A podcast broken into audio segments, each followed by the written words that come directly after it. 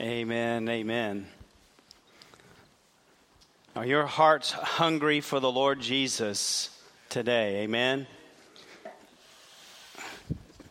Let me get situated here. All right.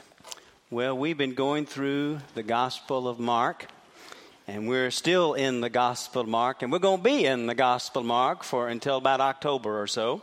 Uh, so just it's I'm camping out there. I hope y'all are okay to camp out there with me.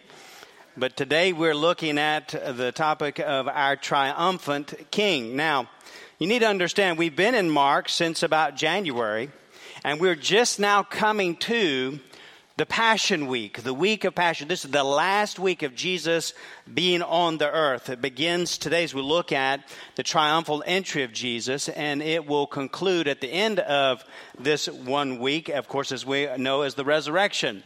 But this one week in the Gospel of Mark, Mark takes six chapters out of the 16 chapters to cover this last week in Jesus' life as he walked the earth these final days during Passion Week. And that's what we're seeing here today. We're seeing the beginning of that with what is known as the triumphal entry of Jesus.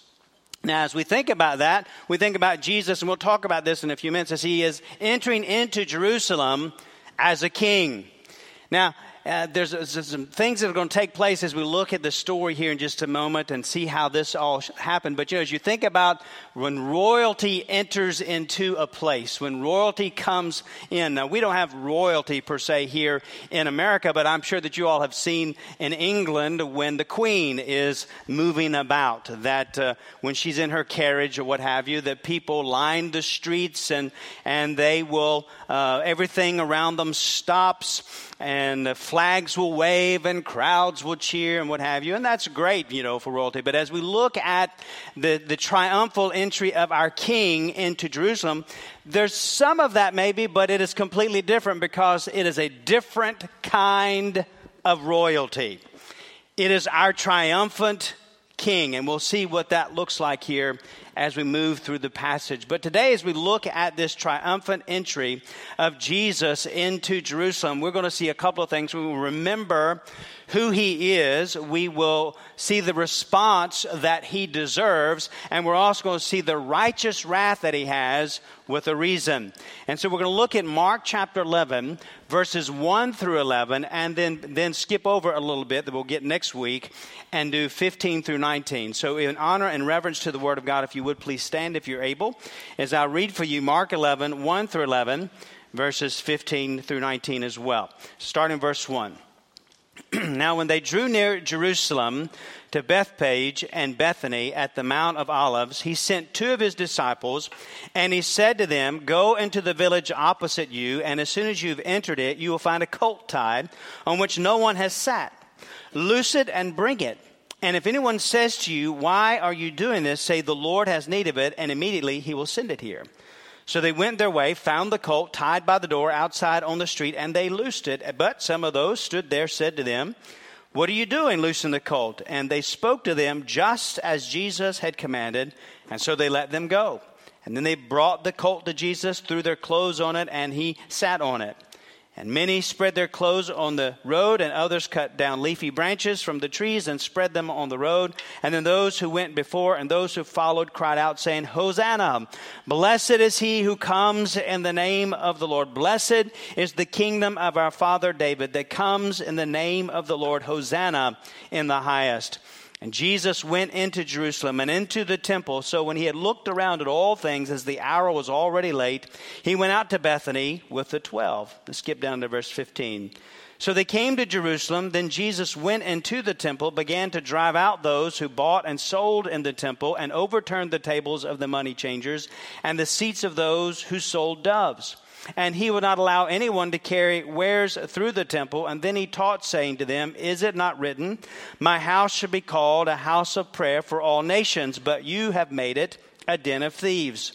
And the scribes and the, tree, the chief priests heard it and sought how they might destroy him, for they feared him, because all the people were astonished at his teaching. When evening had come, he went out of the city. Let's pray together. Father, as we enter into this moment and this time, we thank you for the reading of the Word of God. We thank you, Lord, that you have written this for us that we may understand and that we may apply it to our hearts and our lives and remember that you are indeed our triumphant King. That as we begin this week of the Passion Week in the Scripture, looking at this last week of Jesus, Father, that you would remind us of the cost that has been paid for our salvation. And Lord, that you would remind us of your grace that overflows us. And Father, we are constantly overwhelmed at who you are and what you have done for us. And all these events that took place took place, place so that we could be in a right relationship with you. Oh God, thank you. Thank you for what you are doing. Thank you, oh Lord, for what you're doing at Mount Pleasant. Thank you, Father, what you're doing in our midst, even here today. For Lord, as we come before you now, we are reminded that you are the Lamb of God who was slain, worthy of all praise, worthy of all glory, worthy of all exaltation, and that you demand of us to be your disciples, to follow you. Now, Lord, may you have your way as we open up the Word of God together and speak through it, that you'd give me the, the words that I need, but Father, that you'd hide me behind the cross. Lord, may you bind up uh, the, Satan and his demons, that they'll have no authority over us, but may you have full authority. And Lord, may the words of my mouth, meditation of my heart, be acceptable in your sight, O Lord, my rock and my redeemer. For it's in Jesus' name we pray. Amen and amen. Thank you. you may be seated. Well, the outline uh, for today's message is in the bulletin. I want you to follow along there and keep some notes if you would. That'd be great.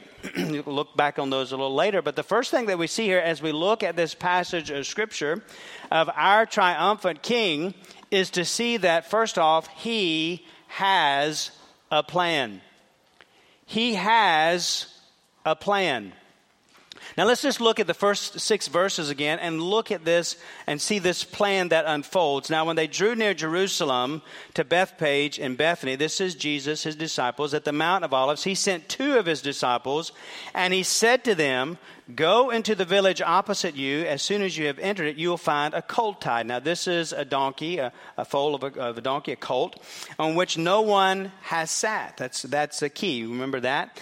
Loose it and bring it. And if anyone says to you, why are you doing this? Say, the Lord has need of it, and immediately he will send it here. Now, somebody would say to them, if somebody's getting ready to take their donkey or their colt, that's pretty important. That's sort of like you just walking up to your neighbor's house and getting in the car and driving away. It's like borrowing the car without being asked. And so that's what Jesus is saying here. You know, when you get there, if someone says, What are you doing? then say, The Lord has need of it, and immediately he will send it here. Immediately he will bring it back, is what he's saying. So they went their way, found the colt tied by the door outside on the street, and they loosed it. But indeed, some of those who stood there said to them, What are you doing? Loosen the colt. And they spoke to them just as Jesus had commanded, and so they let them go. So Jesus gave the disciples here, as we look at this, we understand that Jesus had this, told them what they need to do. He gave the disciples a task, and they obeyed the task. And as they obeyed that task of going and loosing the colt and telling the people what Jesus wanted it for, the Lord wanted it for, then they found that the situation was just as Jesus has said, and they brought the colt and the donkey back uh, to the Lord Jesus. Now, what is what's the significance?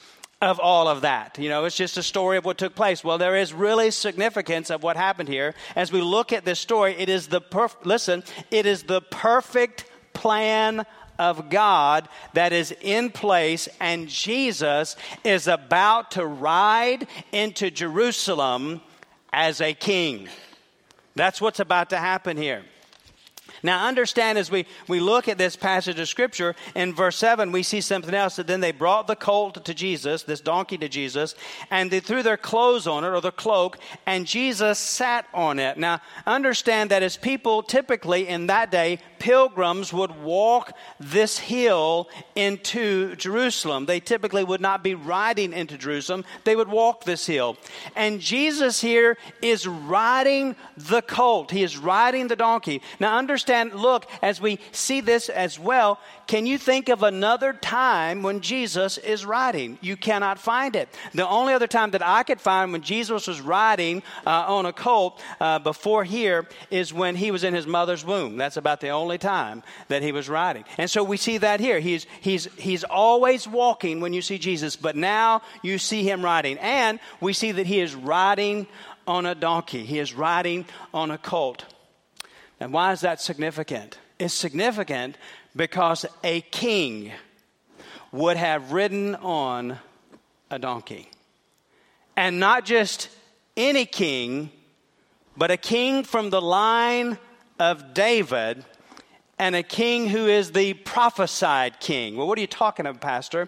Well, 500 years prior to this day, this moment that is taking place here, the prophet Zechariah had prophesied about this day that is happening. It was part of God's perfect plan. In Zechariah chapter 9 and verse 9, that verse reads, Rejoice greatly, O daughter of Zion. Shout, O daughter of Jerusalem. Behold, your king is coming to you. He is just and having salvation, lowly and riding on a donkey, a colt, the foal of a donkey. It is the prophecy of Zechariah 500 years before this day, and Jesus is fulfilling the prophecy of the triumphant king that is coming into Jerusalem. Our triumphant king, friends, has a plan, and it is God's perfect plan. Y'all with me this morning? Say yes. Amen. Very good. Well, so what else do we see here? What else do we see in this layout of what is taking place as Jesus has laid these things out and told the disciples what they needed to do? What else do we see? Well, as we mentioned a moment ago, we said that this colt, Jesus said that when you find this colt, a coltite on which no one has sat. Now that is significant. No one has sat upon this donkey. You see, this donkey had never been ridden. Well, that why that is, is important is because it was a sign of sacredness. You see, only animals that had not been used for ordinary purposes were appropriate for sacred purposes. You remember back in the Old Testament in 1 Samuel chapter 6 when the ark had been captured by the Philistines, when the ark had done some things God had done through th- things of the ark. The Philistine says this thing has got to go, and so they wanted to send it back to where it belonged. And one of the stipulations was that they needed to have this cart, and on the cart, they needed the cart needed to be uh, brought forward, uh, carried by two milk cows that had never been yoked, had never been used. And so it was sacred because the ark was sacred. And here we see the same thing. This is an indication that the one who is riding on this donkey, friends, is holy. He is the triumphant king. Now, is that all that we see here? Well, no, there's a little bit more we see here. Notice in verse 3 that Jesus says, uh, If anyone says to you, Why are you doing this? say, The Lord has need of it. Friends, up until this point, Jesus has never used the term for himself of Lord in the Gospel of Mark until now. Wow. So, what does all of this mean? What are we seeing? It's all part of God's perfect plan. The messianic secret, where Jesus had told people not to say something for so long before this moment, now Jesus is openly declaring to the people that he is Israel's king and Messiah. That's what he's saying in all of this that is taking place. It is very clear to the people who are witnessing what is taking place that Jesus is openly declaring to all who will hear, to all who will understand, that Jesus is indeed Israel's king and Messiah. You see, our triumphant king, listen, our triumphant king Jesus has come with a purpose. He has come to die for man. And Jesus knows the plan. And Jesus has the plan. And Jesus is the plan. Amen? He is the plan. And as the disciples are told what to do here in the process of this plan, they obey and they find everything just as Jesus has said. It is God's perfect plan. The day and the hour has been selected from eternity. This triumphant entry happens on the Lord's Day, this on a Sunday. The awful crucifixion takes place on Friday. Then on the third day, the Sunday, we also see another triumphant experience, a triumphant event, and that is the triumphant resurrection of our Savior. So we come from the triumphant entry into Jerusalem, and then we see the triumphant departure from the grave. Amen? That's what we see here of our triumphant king in this week. He is our triumphant king, and he has a plan. The king has come, and the Messiah has arrived. The, the mission that he has been sent to do, it will be fulfilled. The task will be accomplished. And the disciples had been given the role of getting the colt, getting the donkey, and they follow through and they find it exactly as Jesus says. His plan is perfect, and our triumphant king enters into Jerusalem. Well, the second thing that we see here is that he is to be praised. Our triumphant king has a plan, and our triumphant king also is to be praised. Look at verse 8. It says, And many spread their clothes or their cloaks on the road, and others cut down leafy branches from the trees, and they spread them on the road. Now, spreading the clothes, the cloaks, the palm branches on the road, on the road what is happening here is that the people are seeing Jesus as what he is wanting them to see. They see him as the king. He, they see him as their king. And so, Jesus, if you recall, Jesus is well known now, and they recognize the symbolism of what he is doing. And so they hail him, they praise him as the king and as the promised Messiah. If you look at verses 9 and 10, we see what, they, what happens here. Then those who went before and those who followed cried out, saying, Hosanna! Blessed is he who comes in the name of the Lord. Blessed is the kingdom of our father David that comes in the name of the Lord. Hosanna in the highest. Now, there are those who are, they're not lining the road like what we would think with the Queen of England as her, her entourage would pass through. No, there are people who are going before Jesus who is riding on the colt, and there are people who are coming behind him, and they're shouting out and they're praising, Hosanna! Hosanna! Blessed is he who comes in the name of the Lord. Now, the word Hosanna itself is a transliteration. The Hebrew is Hashiana, Hashiana, which means save us, deliver us, Save us, we pray. Deliver us. That's what Hosanna means. And they're, what they're doing is they are quoting from the messianic psalm of Psalm 118. You can find Psalm 118. You can find that verses 25 and 26. They're saying, "Blessed is he who comes in the name of the Lord." And it's fascinating because Jesus is allowing them to shout hosannas and blessed be the name of the Lord where he had not allowed that before. Now he is allowing this to take place. He is the triumphant king. It was time for the Messiah to be praised. Why? Because it was part of God's perfect plan, too. He is to be praised at this time. It must be done because this praising Jesus as the Messiah, it begins to set in motion the plans of the religious leaders to have Jesus arrested and tried and crucified.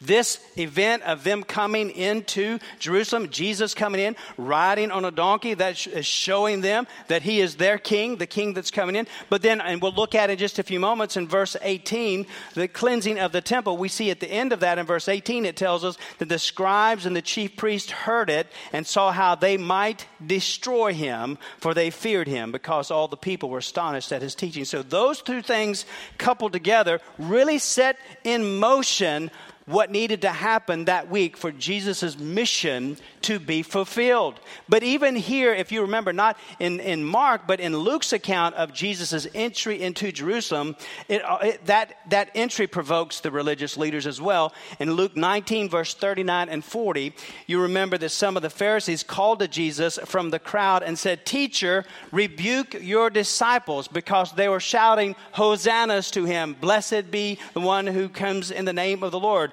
But Jesus answered and said, I tell you that if these should keep silent, the stones would immediately cry out because it is time for him to be praised. Our triumphant king is to be praised. Now, the people here who were praising Jesus certainly did not understand the full scope of what was happening. Only Jesus likely knew the full significance of what was taking place, but he still must be praised. At this moment and in this way, he must be praised. They were praising him. The people, the crowds were praising him, thinking that he was to deliver them from Rome, but he was coming to deliver them from sin. They thought that they were praising and thinking that he was to be their political or military savior. But instead, he came to be their savior, saving them from hell and sin and death. You see, they were praising, thinking that he would be the king of the Jews. But instead, Jesus came to be the king and the ruler of all. They came praising and thinking that he would be the heir to David's throne, but instead, friends, Jesus came to reign on the hearts, on the throne of the hearts of the people and their lives as well. This is our triumphant king, people. And he is to be praised. He is worthy to be praised. And so, what we see here in this passage as the people are shouting, Hosanna, blessed is he who comes in the name of the Lord, it comes from, as I said earlier, from the messianic psalm, Psalm 118. And in that psalm, I'm not going to read it. There's a, quite a few verses, but you can go back and read it later. Psalm 118. But in that psalm, we see that the people are praising the Lord for several things. They're praising the Lord for deliverance. They're praising the Lord for mercy. They're praising the Lord for answering their prayers. We're praising the Lord for protection. They're praising the Lord for strength. They're praising the Lord for courage. They're praising the Lord for their for saving them. They're praising the Lord for giving life and giving light. They're praising the Lord for being our God. And they say quite a few times, His mercy endures forever. And friends, this most certainly points to Jesus. And it's in this passage that we get that, that uh, verse that we all quote uh, time, you know, quite a few times. This is the day the Lord has made. We will rejoice and be glad in it. And it is pointing to this day of the triumphal entry. This is the day that the Lord has made for this moment and this time, and we will rejoice and be glad in it because our King has come. And so we continue to praise him. This is our King. Listen, this is our King who came into Jerusalem triumphant. And he is still, watch, he is still our triumphant King. Amen? He is still a triumphant king. All right, and then, so he has a plan. He is to be praised. And then, thirdly, he has a passion with a purpose. He has a passion with a purpose. Let's look at verse 11. And Jesus went into Jerusalem and into the temple. So when he had looked around at all, the thi- at all things, as the hour was already late, he went out to Bethany with the 12. So now they have come into Jerusalem. They come into Jerusalem after the, the, uh, the folks have, the people have praised him and hailed him as the king. He now comes into Jerusalem. And the first thing that it tells us here is that he goes into Jerusalem and into the temple. He enters the temple, and it tells here that he looks around. What he is doing is he is he's looking at everything that he has seen in the temple. He is probably only in the court of the Gentiles here, but he is in this temple and he is seeing, he is surveying, he is assessing what is before him in the temple. And then we see that he comes and returns the next day, if you skip down to verse 15, and what happens when he comes back the next day. So he has already surveyed the temple, he's looked around, he goes back, and now he's coming back to the temple the next day. We see in verse 15 and 16, they came to Jerusalem, and then Jesus went into the temple and began to drive out those who bought and sold in the temple, and overturned the tables of the money changers and the seats of those who sold doves, and he would not allow anyone to carry wares through the temple. What in the world is going on? What, what is Jesus doing here? Is he having a, a conniption? Is he having some kind of fit here? No, this is very orchestrated. He surveyed it the night before. He knew what he needed to do, and he comes back and he performs what needs to happen the next day. Well, what is he doing, Pastor? Well, I want you to know as he goes back to the temple. Understand as we think about the temple, the temple is huge, it takes up a lot of acreage in Jerusalem. And as you look, if you could look at the temple, the outer part on, in the temple, the outer part is called the court of the Gentiles. There are other courts that lead inward, court of the women and different other things, and then it comes to a place where there is the, the Holy of Holies. What's where it finally comes to with the Ark uh, of the Covenant is, where behind the veil. That Holy of Holies. But this court of the Gentiles is this outer court. And what is happening is that because the temple is so large, people who are wanting to get from one side of the city to the other, or one side of one part of the city to the other, people would have to pass through. They, they should have gone around the temple, but they didn't want to. They wanted to just take the shortcut, and they, and shortcut, and they would pass through the temple. And so there are people who have their stuff on them, and they're just passing through. It's a thoroughfare. But not only that, in this court of the Gentiles, we see that there's a lot of things that are happening here. And you, you know, if you've been in church for any period of time, I remember seeing pictures of this when I was in Sunday school as a kid of all the different activity that's taking place uh, during, during festivals and feasts and Passover specifically. This is the week of Passover. Because as people came to make their sacrifices at the temple, they had to come and they had to bring their animals to be sacrificed. All this is taking place in this court. Now, as they bring their animals, understand that as they bring their animals to be sacrificed, these are animals that must be perfect without blemish. And so the people of, you know, they looked at what they had at their homes and they would bring their animals to the temple and they would seek to be able to sacrifice this dove or this uh, sheep or this cow, whatever it may be. And if the animal was not perfect, then it had to be bought there at the temple. It had to be approved by those in the temple that this is an animal without blemish. And it was very easy for those who were in charge of judging which animals had blemishes and not that, well, that's got this wrong with it, so you need to buy one of our animals. You need to buy our sheep. You need to buy our doves. And what was happening is that people were taking advantage of the folks who were coming with their own animals because they would sell their animals here in the temple, they would sell their own at a much, much higher price.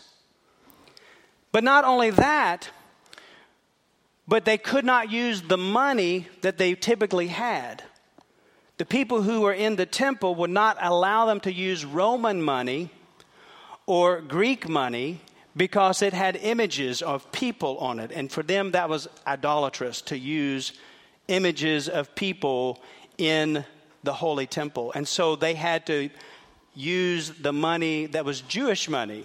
And so there were also stands set up to exchange that money.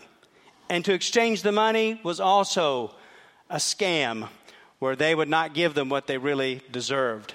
And so we had this thing that's going on where people had to pay their temple tax. They had to buy these animals and they had to exchange their money. And so there was a lot of price gouging. There was a lot of, it was a racket, is what it was. It was a scam by religious leaders to get more money. And so on the night before Jesus has walked into the temple, he is surveyed and he sees all this that is taking place in the court of the Gentiles. Now, understand that there are thousands and thousands of people in this place. As a matter of fact, the historian Josephus in AD 66 said that not only were there thousands and thousands of people, but there were 255,000 sheep in the court of the Pass- during the Passover. So, as one commentator said this week, if you want to wrap your head around what that looks like, we've all seen on TV the New York Stock Exchange, you know, when there's craziness, people running around, all kinds of bells and whistles and loud noises. He said, think about the New York Stock Exchange and then add livestock. And that's the picture you get of the court of the Gentiles and what is happening here. And so it is a circus. It is a circus that is taking place in the court of the Gentiles. It is not being a place of worship.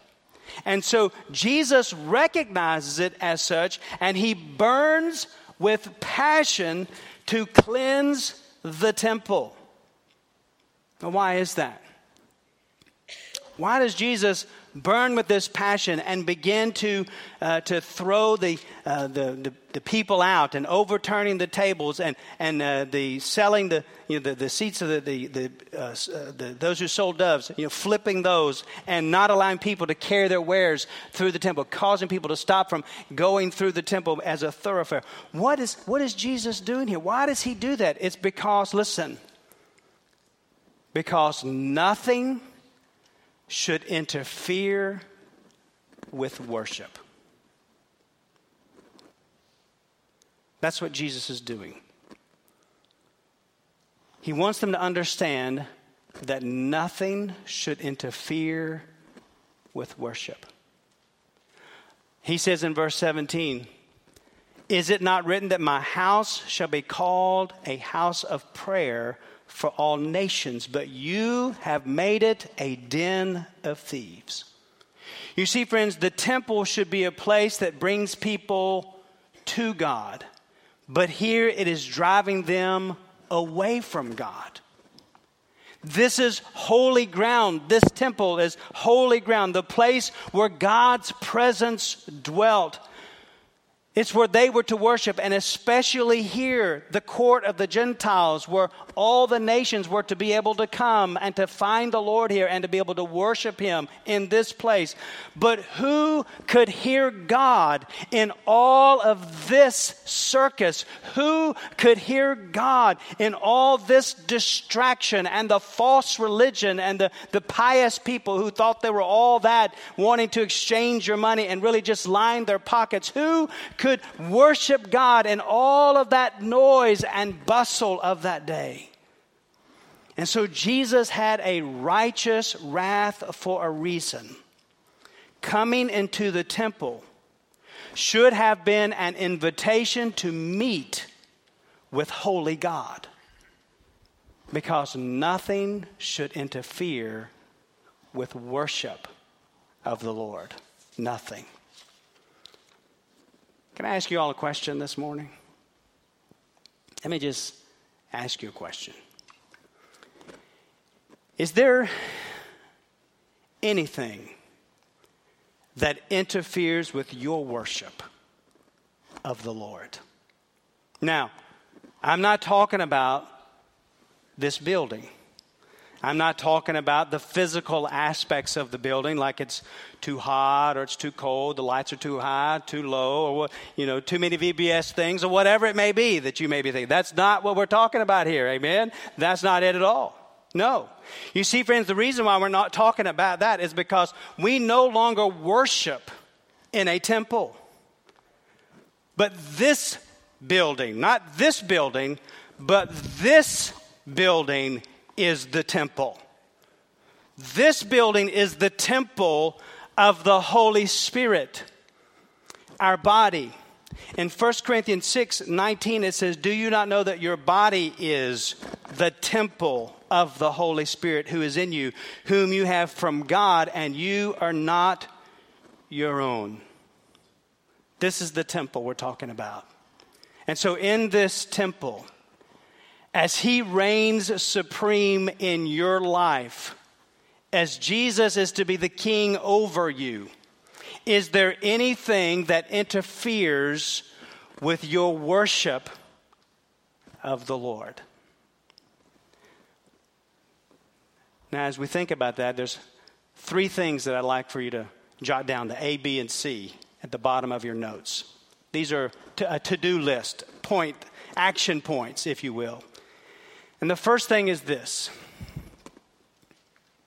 assess the temple. Assess the temple. Now, again, we're not talking about a building, we're talking about this building assess your temple where the Holy Spirit dwells in you. Assess the temple and ask Is there anything that interferes with you worshiping the Lord? Is there anything that is interfering with you spending time with the Lord? Just as Jesus assessed the temple that day, we must do the assessment and then ask Him to help clean it up for us.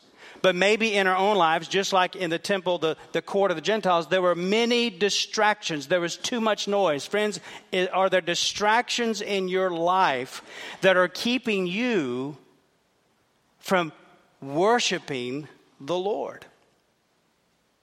Are there, is there a false religion, as there certainly was in the temple in that day? Is there some false religion in your life? Some facade that you have put up that needs to be rooted out. Assess the temple, friends, and if you find anything there that is interfering with your worship, ask the Lord to reveal it and then to root it out of your life. Amen? Assess the temple.